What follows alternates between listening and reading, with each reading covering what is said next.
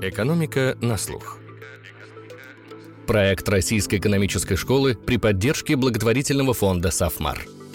Добрый день. Это подкаст «Экономика на слух». С вами Михаил Аверченко. Сегодня мы поговорим о том, должно ли государство вмешиваться в работу рынка и экономики. И если да, то как и в какой степени. У этой проблемы множество аспектов. От противопоставления плановой экономики и политики невмешательства в рынок до действий правительства во время кризиса и коррекции эксцессов рынка, в том числе с помощью антимонопольного регулирования. Последний вопрос сейчас стоит особенно остро, уже даже не в отдельных странах, а в целом мире, из-за той огромной роли, которую в нашей жизни стали играть технологические гиганты. Эти вопросы мы обсудим с ректором Российской экономической школы Рубеном Яниколоповым. Здравствуйте, Рубен. Здравствуйте. У позиции вмешательства государства много известных сторонников. Джон Мейнард Кейнс объяснял, как власти могут помочь в борьбе с кризисом, стимулируя совокупный спрос. И во время пандемии коронавируса многие правительства прибегли к этому методу. Нобелевский лауреат Джозеф Стиглиц считает, что государство должно корректировать рыночные искажения, возникающие из-за асимметричности информации. Другой нобелевский лауреат Ричард Таллер говорит о более аккуратном подходе – подталкивании. Власти должны аккуратно принуждать людей делать правильные вещи, например, откладывать деньги на пенсию. Но при этом обычно не поднимается вопрос о том, кто это государство и почему оно вдруг может оказать положительное воздействие. Основоположник рыночной экономики Адам Смит писал «Государь совершенно освобождается от обязанности, при выполнении которой он всегда будет подвергаться бесчисленным обманам, и надлежащее выполнение которой недоступно никакой человеческой мудрости и знанию, от обязанности руководить трудом частных лиц. Итак, Рубен, может быть, со времен Адама Смита понимание этой роли изменилось, и его утверждение уже нельзя воспринимать однозначно? Скорее добавилось больше деталей, тому, что именно государство может делать, что не может делать и какие есть ограничения. А большое, на самом деле, изменение, которое произошло, заключается в том, что э, роль государства в экономике, она как бы получила такое научное обоснование, когда именно роль государства важна, и когда э, вмешательство государства, как минимум в теории, оправдано с точки зрения увеличения благосостояния граждан. Это каждый раз, когда у нас есть ситуация так называемых публичных благ или каких-то экстерналей, когда действия одного э, агента на рынке влияют на благосостояние других людей опосредованным образом, это очень часто может приводить к провалам рынка. По разным причинам происходят а, эти вещи. Одна из основных причин обычно бывает какие-то проблемы, связанные с асимметрией информации. Но в целом мы знаем, что вот как только появляются публичные блага или экстерналии, то роль государства, как бы, она может быть положительной. Если посмотреть даже на долю ВВП, которая приходится на бюджеты государств, конечно, по сравнению с Адамом Смитом, оно совершенно драматически увеличилось. С согласия граждан на самом деле. Это как бы не принудительная мера со стороны государства, как бы есть некий социальный договор, прежде всего в развитых странах. Другой вопрос, что есть одно дело чистая теория, когда государство может сделать благо, какое-то. И это как бы ну, подход Кейнса, если огрублять, очень огрублять подход Кейнса, что роль государства важная, она может быть очень положительной. Но также произошло со времен того же самого Адама Смита более детальное понимание того, какие есть ограничения и почему государство, несмотря на то, что оно может сделать благо, оно не всегда делает благо. Можно два аспекта выделить. Первое – это проблема с информацией. То, что невозможно знать, что делает каждый трудящийся, каждый работник, каждая фирма, и как их вместе объединить. И сделать, ну, по сути, такую плановую экономику, которую же пытались сделать. Это невозможно просто из-за недостатка информации, как у государства. Информация настолько распределена в системе, что ни у кого, включая государство, нет полной картины, которая позволила бы понять, э, что такое оптимальный выбор. Это первый вопрос как бы, э, информационный. А вторая проблема – мотивация. Почему вообще государство должно делать благо, оно может быть, оно и может. Может быть, даже если оно как бы обладает какой-то информацией, почему оно будет делать. И тут вот очень важно то, что вы действительно уже заметили. Государство это не как бы, ну, нет такого человека государства, нет такого единого объекта даже государства. Это, это на самом деле констелляция очень многих групп специальных интересов, конкретных людей, которые каждый имеют свою собственную мотивацию. Основная проблема заключается в том, что люди, которые участвуют в политике, живые люди из плоти и крови и подвержены всем тем э, искушениям, скажем так, которым подвержены все нормальные граждане, поэтому вот их стимулы, часть это может быть действительно внутренние стимулы творить благо, но есть много и внешних которые приводят к тому, что борьба за власть, за деньги, борьба за переизбрание, они как минимум не менее важную роль играют, чем стремление к общему благу.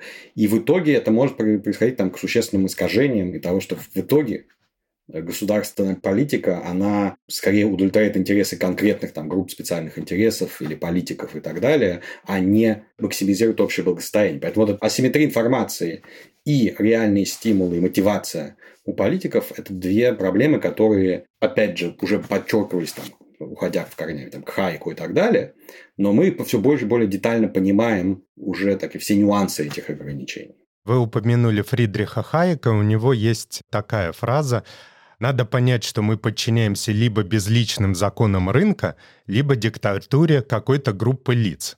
Третьей возможности нет. И те, кто способствует отказу от первого пути, сознательно или неосознанно толкают нас на второй. Известно, что при огосударствлении экономики она растет медленнее.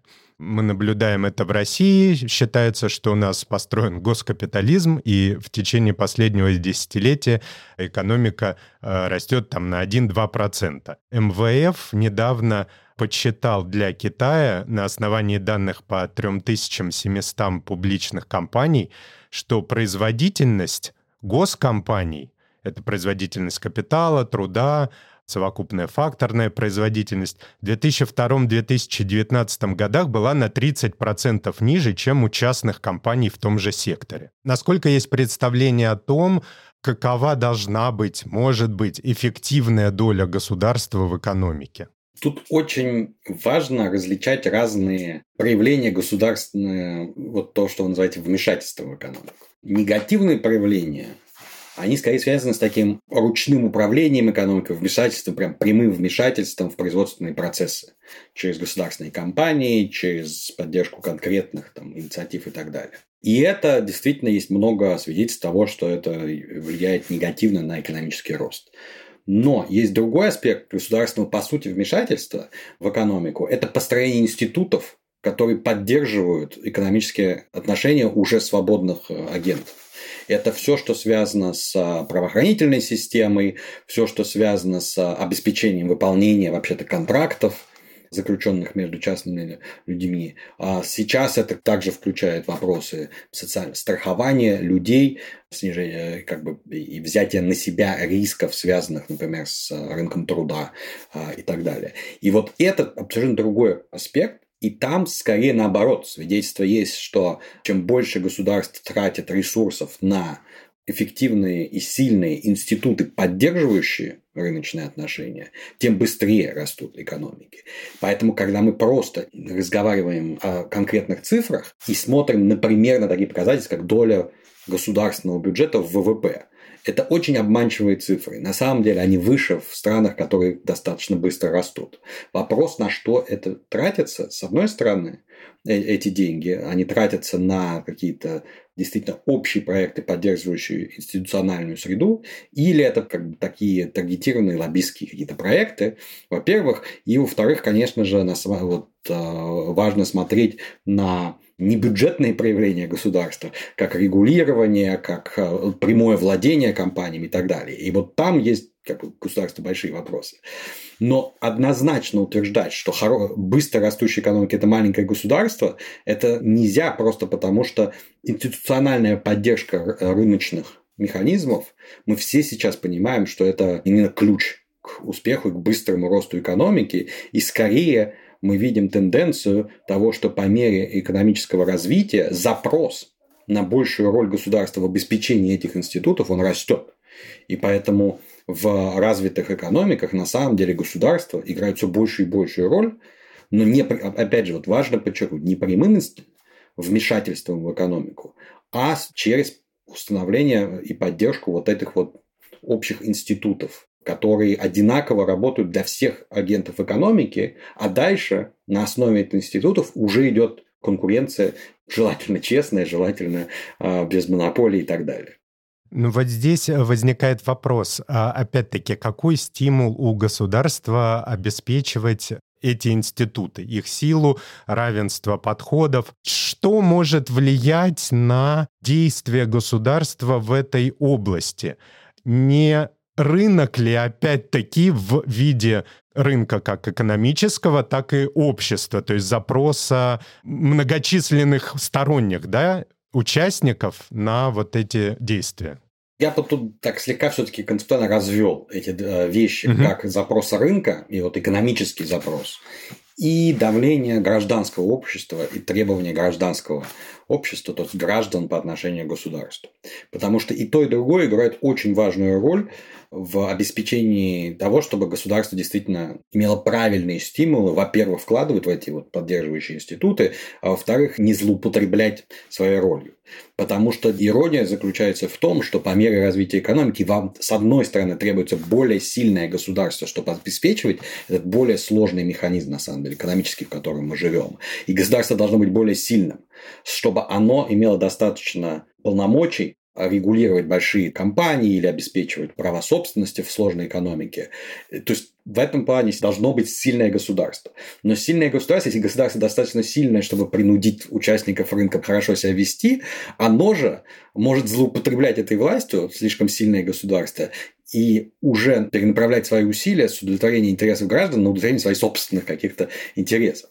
И тут важно, чтобы в процессе развития вот это усиление государства компенсировалось усилением гражданского общества, которое давит и ограничивает государство в его попытках ставить интересы государства, скажем так, выше а, государства, опять же, в кавычках, людей, называющих себя государством, власть имущих, чтобы они не ставили свои интересы выше интересов граждан. Это на самом деле это очень сложный баланс, которым и обсуждение вот этой вот этой динамическая развивающая система, и вот на самом деле книга, недавно вышедшая, переведенная на русский язык «Узкий коридор», Дарона Жемогла и Джима Робинсона, она практически вся этому посвящена. Как можно достичь этого баланса сильного государства и сильного гражданского общества, что на самом деле является залогом успеха.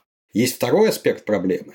Как вообще сделать так, чтобы у государства были стимулы развивать эти институты и усиливать эти. Потому что во многих, когда мы там долго говорим о том, что лучше демократия, там, автократия и так далее с точки зрения экономического развития, а, можно спорить, но всем абсолютно очевидно, что самое худшее, что может быть, это отсутствующее государство.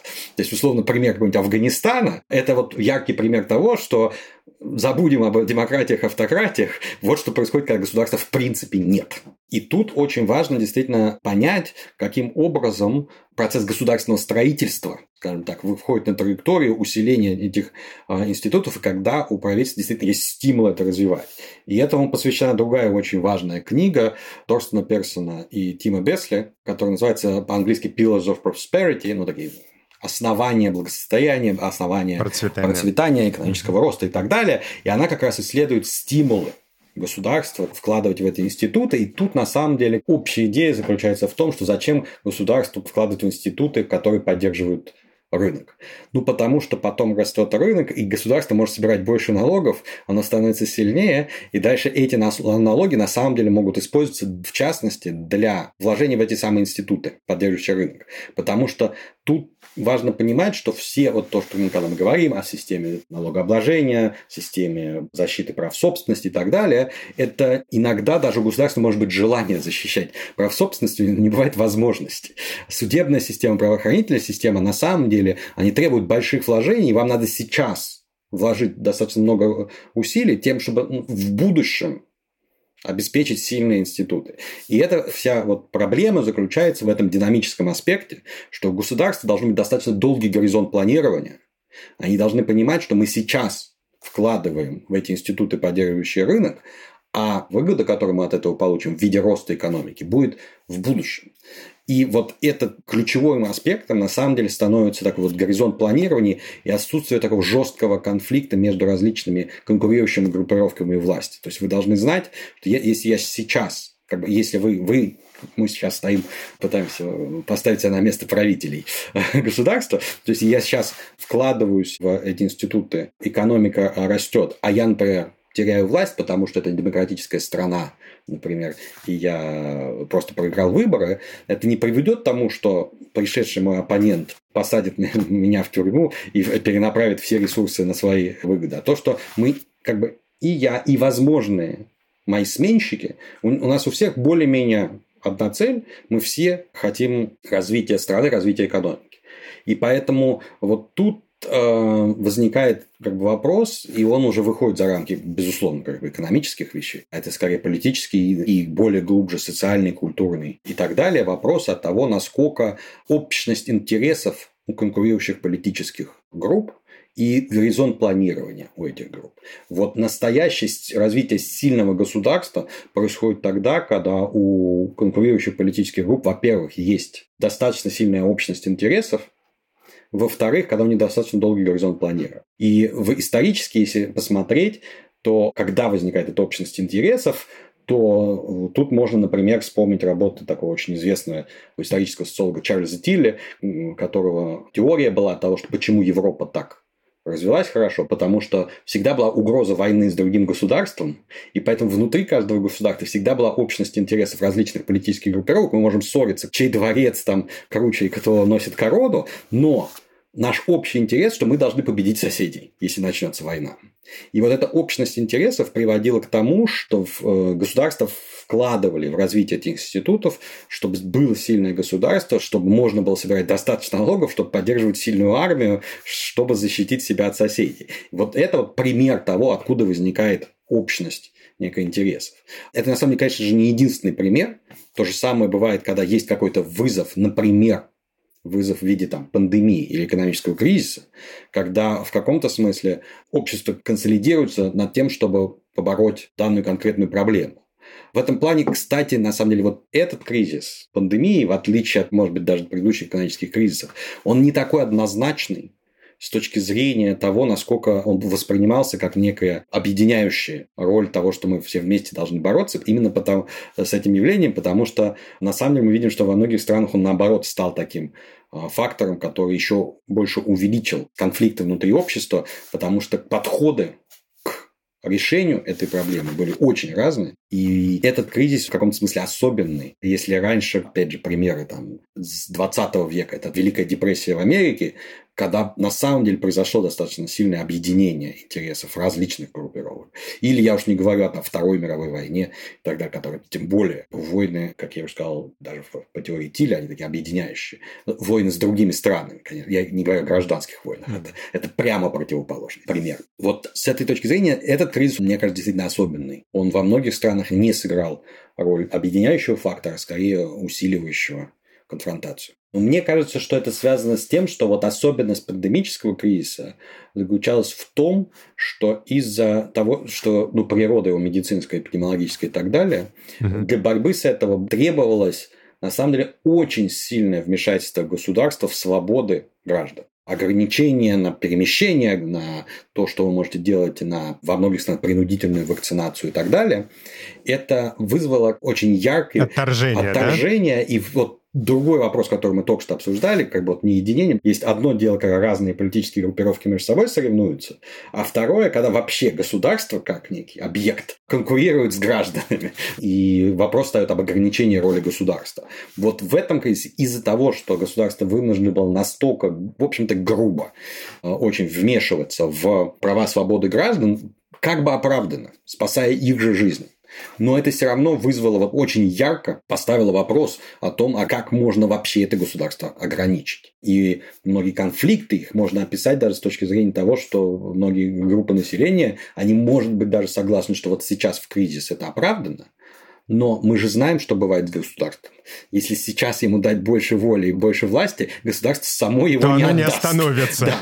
И уже сейчас надо думать, а как вернуть себе те права, которые сейчас, может быть, временно, может быть, теоретически мы готовы их отдать государству, если бы мы были абсолютно уверены, что оно нам их вернет обратно, как только пройдет кризис. Вот уверенности такой нет, как бы ну, многие-многие века опыта общения с государством граждан, они свидетельствуют, что государство само ничего не отдает. И поэтому вот я думаю, что отсутствие такого объединения в чем-то оно связано с тем, что вот произошел еще другой раскол между гражданским обществом и государством из-за такого яркого и ничем не прикрытого вмешательства в свободу и права граждан. И тут, наверное, еще сыграл роль фактор доверия, потому что, насколько мне видится, чем сильнее доверие, да, тем больше общество было готово разрешить вмешательство. А в ситуации, когда никакого доверия э, между гражданами и правительством в той или иной стране нету, то и отторжения было больше. Да, безусловно, фактор доверия, он играет э, ну, одну из ведущих здесь ролей, э, именно потому, что, опять же, вот мы верим в то, что государство нам потом не будет злоупотреблять теми правами, которые мы ему дали сейчас во время кризиса. И из-за того, что это такая, опять же, динамическая вещь, что вот я сейчас должен взять больше власти, но обещаю потом вам ее вернуть. Есть ничего, кроме, по сути, ничего, кроме обещания, государство не может предложить в качестве залога того, что они действительно сдержат свое слово. Фактор доверия, его как-то недооценивают, как пронизывающий все один из основных таких фундаментальных объяснений а, развития экономики, даже в мире, как бы да, в некризисное время. Сейчас, конечно, уже есть достаточно большой накопленный массив как бы, научных исследований, которые показывают, показывают, насколько доверие важно для развития экономики, для развития даже отдельных фирм, чтобы а, фирма могла расти, быть крупной. На самом деле, конечно, должно быть доверие внутри фирмы. И это общее как бы, доверие между различными частями системы. Оно такой сквозной нитью проходит в объяснении быстрого роста на всех уровнях, начиная от конкретных фирм до государства в целом. Но в моменты кризисов этот фактор, конечно, выходит абсолютно даже на другой уровень. И сейчас вот я абсолютно согласен, что как бы очень сильная дифференциация между странами в зависимости от изначального уровня доверия к своим правительствам. В нашей стране таким символическим высказыванием может быть в одной статье я прочитал, как э, таксист, купивший поддельный сертификат о вакцинации, сказал журналисту, вот государство нас раньше обманывало, а теперь мы его обманываем. И это несмотря на то, что мы обманываем его ценой собственной жизни. И еще даже в советское время, мы все помним эту фразу, государство делает вид, что оно нам платит, а мы делаем вид, что мы работаем.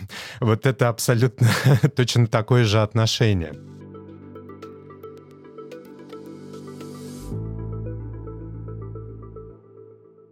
Мы с вами э, заговорили о кризисе, и кризис как раз время, когда от государства особенно ждут какого-то вмешательства и какой-то помощи. И тут встает вопрос, действительно ли она необходима, если мы говорим уже об экономике. Потому что примеров, когда государство не вмешивалось, достаточно мало, потому что иначе, э, ну, от него как бы ждут что оно должно помочь, и оно что-то делает. Тем не менее, такие примеры есть. По собственному ли желанию или из-за сложившейся ситуации правительство Примакова после кризиса 1998 года практически ничего не делало в плане помощи экономике, и рынок сам разрулил всю ситуацию, в итоге положив начало десятилетию самого быстрого экономического роста в российской истории. В кризис 2008 года ситуация была обратная. У государства было много денег, возможностей, способов помочь. Оно помогало крупным собственникам, которые в результате остались у руля своих компаний. Не произошло, в частности, того созидательного разрушения по Шумпетеру, которое должно оздоровлять рынок, ситуацию, экономику и так далее. В США, основываясь на как раз принципе невмешательства, в сентябре 2008 года, после банкротства банка Lehman Brothers, когда разваливалась банковская система, Конгресс поначалу отверг предложение правительства принять пакет помощи почти на 800 миллиардов долларов, чтобы поддержать банковскую систему. После чего фондовый рынок за один день рухнул на 11%, и через несколько дней Конгресс эту помощь принял. И последствия той помощи мы ощущаем до сих пор, потому что Федеральная резервная система до сих пор никак не может выйти из ситуации нулевых процентных ставок, э, скупки активов, которые многие считают искажает рыночные цены. Соответственно, встает вопрос, э, в какой мере государство должно участвовать в помощи во время кризиса. Это сложный вопрос, поскольку на самом деле надо признать, что кризисы разные бывают. И надо для того, чтобы понять степень необходимого вмешательства государства, опять же, если мы пытаемся как-то максимизировать общее благосостояние, конечно, надо понимать природу кризиса. И понять, что всегда есть выбор между долгосрочными и краткосрочными целями. Потому что тот же самый кризис 98 года, он, да, более долгосрочно обеспечил экономический рост, но в моменте это было очень больно. И многие люди очень, очень да, сильно пострадали. Тяжело. Да, потом мы достаточно быстро мы видим на самом деле, по факту. Это было скомпенсировано даже тем людям, которые проиграли, достаточно быстро. Но фундаментально вот этот выбор между того, что насколько пострадать сейчас, но заложить фундамент будущего роста, или сейчас затушить этот пожар, но не решить проблему глубинную и остаться с ней и подорвать будущий экономический рост, она всегда есть. В медицине, в принципе, это то же самое. Вы можете болезнь отпустить и дать пройти быстро острую фазу, и тогда вы выздоровеете, и все будет хорошо, либо вы можете пытаться как-то снимать симптомы, тогда вы будете в моменте вам будет лучше, но зато, может быть, вы изначальную болезнь, когда она не будет решена. Это всегда достаточно тяжелый выбор и не всегда очевидно. И поэтому на самом деле, конечно же, надо понимать фундаментальные причины кризиса, чтобы с одной стороны сделать так, чтобы люди в целом граждане не слишком сильно пострадали, а с другой стороны, чтобы фундаментальная причина кризиса, она все-таки ее как-то излечили. Одно дело, когда у вас кризис вызван тем, что во многом, если смотреть на российскую экономику там, 2008 года, что достаточно безответственное поведение, неумение управлять рисками многих очень компаний довело их до этой ситуации, и с точки зрения там, стимулов и так далее, а, правильнее было бы спасать не владельцев фирм, а фирм. У нас произошло прямо противоположно. Нас спасли владельцев фирм, полных банкротов, которые, честно сказать, если посмотреть своими финансовыми необдуманными решениями, довели до банкротства свои корпорации, но при этом они полностью сохранили контроль над ними, и все, как бы после кризис прошел, все залили государственными деньгами, все довольны, все остались собственниками этих же самых компаний. Ну, в общем, ничего не приходится удивляться, что потом как бы никакого очищающего положительного эффекта кризиса не было достигнуто. Более того, конечно, именно в России стало еще хуже с точки зрения вмешательства государства, потому что государство к тому же еще и выучило, что, ну вот вы говорили, бизнесмены, бизнесмены, они лучше нас знают, как управлять экономикой. Ну, смотрите, до чего они экономику довели, только мы их спасли, поэтому вот теперь государство будет решать все, что тоже на самом деле, конечно же, нездоровое абсолютно. Ситуация, которая во многом объясняет то, что у нас, по сути, уже следующее десятилетие – это такая стагнация экономическая, во многом вызванная вот таким подходом, что все-таки государство лучше вас знает, как экономику развивать. Но это, с моей точки зрения, действительно все последствия того, как был решен кризис 2008 года. В текущем кризисе, на самом деле, пандемическом, я думаю, гораздо больше консенсуса о важности вмешательства государственного, именно потому что, ну, возвращаясь к фундаментальным причинам, когда мы э, видим необходимость вмешательства государства, когда есть большие внешние эффекты от поведения людей на других людей. И, конечно же, пандемия и инфекционные болезни – это один из классических примеров, который приводится во всех учебниках про внешний эффект, что мне может быть и все равно, что я заболею, я, может, не боюсь. Но тем, что я веду себя неосторожно, не ношу маски, не вакцинируюсь и так далее, я увеличиваю вероятность того, что я заражу абсолютно других людей, которые вообще-то не несут никакой ответственности за мое решение, и вообще-то, может быть, не хотели бы, чтобы я так себя вел. И это вот абсолютно такой азбучный пример а, внешних эффектов, когда внешнее воздействие, прежде всего, со стороны государства, может иметь положительную роль, в данном случае с точки зрения спасения человеческих жизней. Поэтому природа кризиса изначально вот, текущего, она абсолютно другая. Здесь падение экономики, оно вызвано прежде всего действиями государства. Изначальная проблема эпидемиологическая, и чтобы спасти человеческие жизни, государства сознательно тормозят экономики.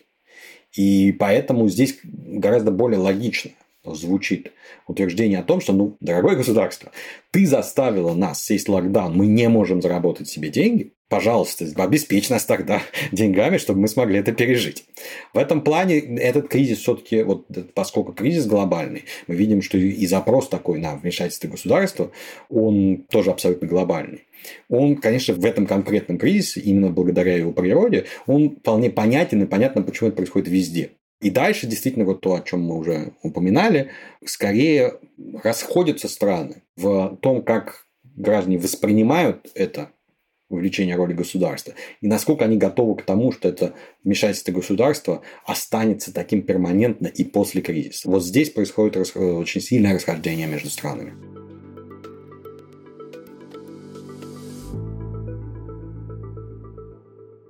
Еще одна область вмешательства государства в экономику — это антимонопольная политика. И сегодня эта тема очень остро стоит, потому что появились технологические компании, которые, с одной стороны, имеют пользователей во всем мире или в большом количестве стран, не подчиняются регулирующим органам многих тех стран, в которых они работают, и при этом оказывают значительное влияние как на свой сектор, так и на жизнь людей. В мире существует определенное количество ярких примеров того, как государство разруливало э, ситуацию, когда какая-то компания занимала монопольное положение. Самые известные примеры — это Standard Oil Джона Рокфеллера, которая была разделена в начале 20 века, телефонно-телеграфная монополия Bell, и на рубеже 20-21 века это дело против Microsoft. В истории со Standard Oil и с Microsoft есть один интересный аспект. Анализируя ситуацию уже после того, как она завершилась, часть экономистов говорит, что, возможно, даже не было необходимости применять антимонопольные действия в отношении этих компаний, потому что а, Standard Oil, судебный процесс а, против нее длился несколько лет, и уже в это время другие игроки нашли более выгодные способы а, зарабатывания на добыче нефти. Правда, Standard Oil еще контролировала перевозки нефти по железной дороге, но, в общем, мнение некоторых экономистов, что и само бы разрешилось, то есть еще несколько лет, может быть, 5-10, и другие игроки бы э, Standard Oil обыграли. А в случае с Microsoft э, была похожая ситуация. Европейская комиссия требовала от нее э, снять ограничения на доступ других участников к браузеру и медиаплееру, которые были встроены в операционную систему Windows. И, в принципе, как только вот этот толчок случился, другие участники уже были готовы занять это место, и в браузере Microsoft дальше просто проиграла рынок, э, потому что сегодня другие Google Chrome, Safari, Firefox э, занимают большие доли рынка. И медиаплееров тоже много, да? А вот сейчас э, ситуация с Facebook, Google, Amazon и в Китае с Alibaba, Tencent. Она похожа на те истории или есть свои особенности? И кроме того, есть ли разница в подходах западных регуляторов, которые, как мне кажется, хотят действовать, ну, как обычно, то есть дать больше доступ другим участникам рынка, и подходу китайских регуляторов, которые хотят скорее, опять-таки, ввести государство на этот рынок, а не дать больше возможностей другим участникам. Очень важно понимать как бы, экономические основы, особенности этих технологических индустрий, почему вообще возникает проблема монополизации. Возникает она фундаментально, потому что вот тот Big Tech, замечательный, о котором мы сейчас все говорим, он работает в сфере информационных технологий, в которых есть, так, наверное, очень большая отдача от масштаба от того, что у крупных э, компаний пользователи этих услуг выигрывают от того, что больше других пользователей пользуются той же самой платформой. Здесь самый понятный, типичный пример какой-нибудь социальной сети, например, Facebook. Как пользователь Facebook я сам получаю больше удовольствия э, и лучше мой опыт с Facebook, если больше других людей пользуются Facebook. Потому что я могу с ними связаться, я могу услышать о них что-то и так далее.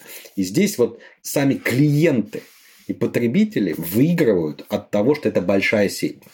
Это прямо противоположная ситуация со Standard Oil. Если я потребляю нефть, мне, честно сказать, совершенно все равно, сколько других людей закупают нефть у этой же компании. Скорее, там монополизация ведет к снижению издержек и там, завышению цены и так далее, а сами потребители не выиграют от того, что это большая компания, напрямую, во всяком случае. Вот у технологических компаний здесь проблема заключается в том, что сами потребители выигрывают от того, что это большая компания. Поэтому подходы к тому, что давайте мы разделим их, как там со Standard Oil, первый, она несет гигантский вред собственным гражданам, потребителям услуг. Поэтому антимонопольные власти вынуждены принимать совершенно другие подходы. И на самом деле пример Microsoft, он показательный, потому что на самом деле он некий такой переходный период. Технология, потому что там очень правильно были разделены две вещи. Есть операционная система, от которой пользователи действительно выигрывают от того, что другие люди тоже пользуются тоже операционной системой, я могу переносить файлы, общаться и так далее, и так далее. И эта часть никому не приходила в голову говорить о том, что давайте значит, мы теперь принудительно операционную систему разделим, у нас половина людей будет на одной операционной системе, половина на другой. А вот то, что касается медиаплееров или браузеров,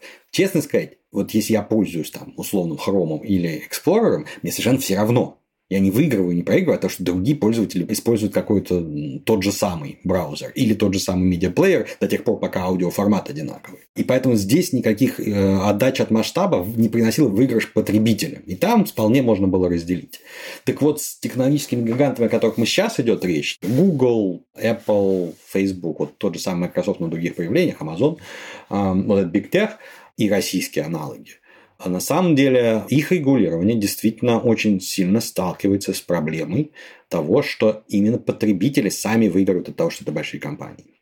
И старые методы антимонопольного регулирования здесь уже не работают. Здесь надо понимать, каким образом можно обеспечить необходимую уровень конкуренции и отсутствие эксплуатации крупными компаниями своих пользователей, не прибегая к их принудительному разделению. Именно поэтому, на самом деле, сейчас нет такого единого подхода антимонопольных ведомств, потому что это абсолютно новые вопросы, это такой вызов для них, понять как бы архитектуру нового регулирования.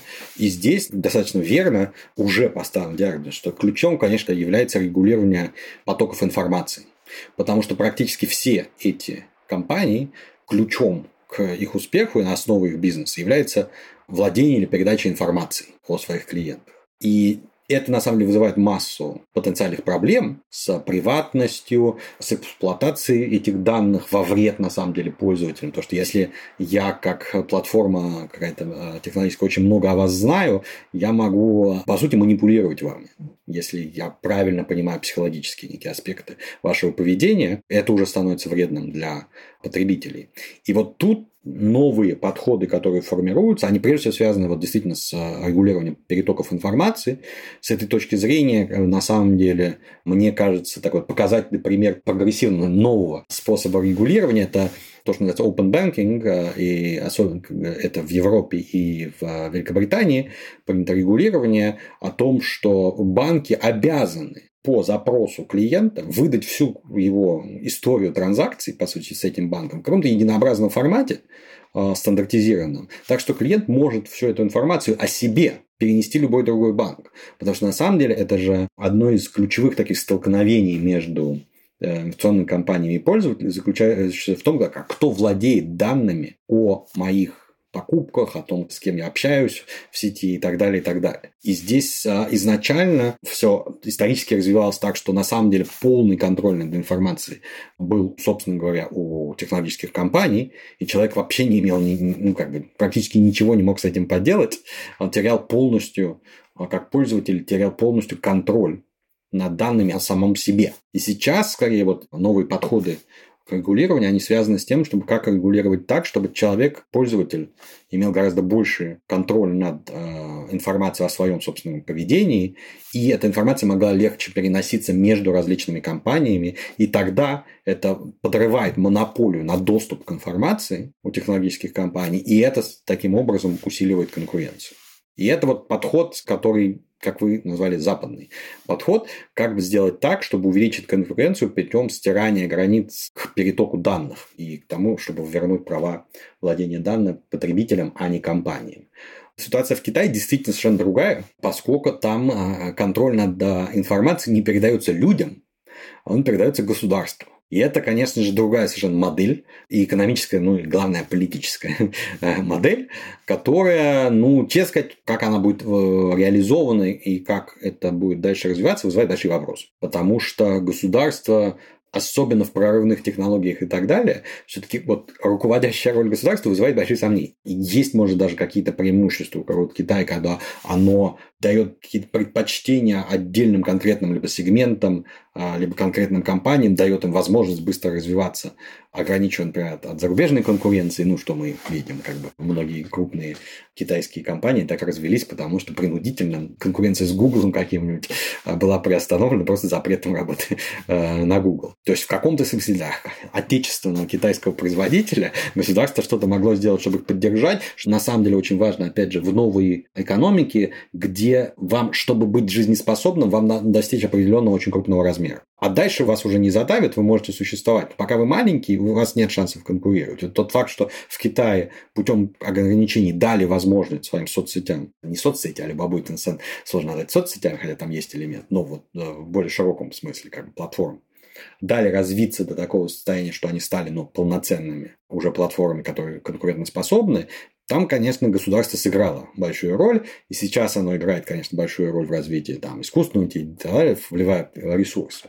Но, опять же, одно дело, вот когда вы формируете некую среду, которая, может быть, больше благоволит отечественному производителю, а дальше там конкуренция между ними идет.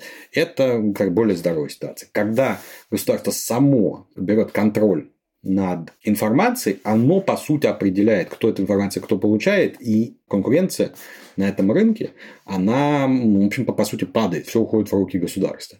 И вот оптимальность такого пути, скажем так, для технологического развития, она вызывает очень большие сомнения. Потому что, конечно, технологии сейчас меняются так быстро, что предугадать, кто будет следующим победителем, куда надо бежать, на самом деле невозможно. И тот, кто утверждает обратное, он лукавит. А не знаем мы, на самом деле, какие технологии будут прорывными и так далее в ближайшие годы. Можем подозревать, можем назвать 100 из них, и действительно две окажутся, а, но никто не может угадать, какие будут 98, которые на самом деле окажутся тупиковыми. И в этом плане мне кажется, что, конечно, то, что произошло в Китае за последние годы, э, полгода на самом деле, вот это вот обостренное вмешательство государства в бизнес, уже вот что прямое, мне кажется, э, очень сильно увеличивает риски того, что китайская экономика будет эм, себя проявлять далеко не так звездно, как это было последние несколько десятков лет. Мне кажется, вот это несет в себе очень большие политические риски для развития китайской экономики, и есть большие вопросы по поводу того, смогут ли они продолжать так же быстро и уверенно расти, как они делали последние годы. Большое спасибо, Рубен. Мы сегодня обсуждали, насколько оправдано вмешательство государства в экономику. Могут быть ситуации, когда оно мешает развитию, если действует в своих корыстных интересах или плохо представляет, каким последствиям приведут его решения. Могут быть ситуации, когда сильное государство необходимо – для построения институтов, которые обеспечат успешное развитие страны и повышение благосостояния общества. Тогда общество ответит власти доверием, и им вдвоем будет проще справляться с кризисами, которые неизбежно будут происходить. И очень важно, чтобы государство не мешало участникам рынка, под которыми можно подразумевать кого угодно, от экономических агентов до членов гражданского общества, искать свои способы улучшения жизни – Лауреат Нобелевской премии по экономике Фридрих Хайек писал в своей книге с говорящим названием «Дорога к рабству». Разумеется, нельзя быть уверенным, что сохранение свободы ценой отказа от каких-то сегодняшних преимуществ обязательно когда-то окупится. Но главный довод в пользу свободы заключается в том, что мы всегда должны оставлять шанс для таких направлений развития, которые просто невозможно заранее предугадать. Это был подкаст «Экономика на слух». Слушайте нас во всех подкаст-плеерах, оставляйте комментарии и отзывы и рассказывайте о нас друзьям. С кратким содержанием выпуска можно ознакомиться на портале guru.nes.ru, где вы также можете посмотреть публичные лекции Российской экономической школы, почитать статьи и интервью про экономику, финансы и образование. До скорых встреч!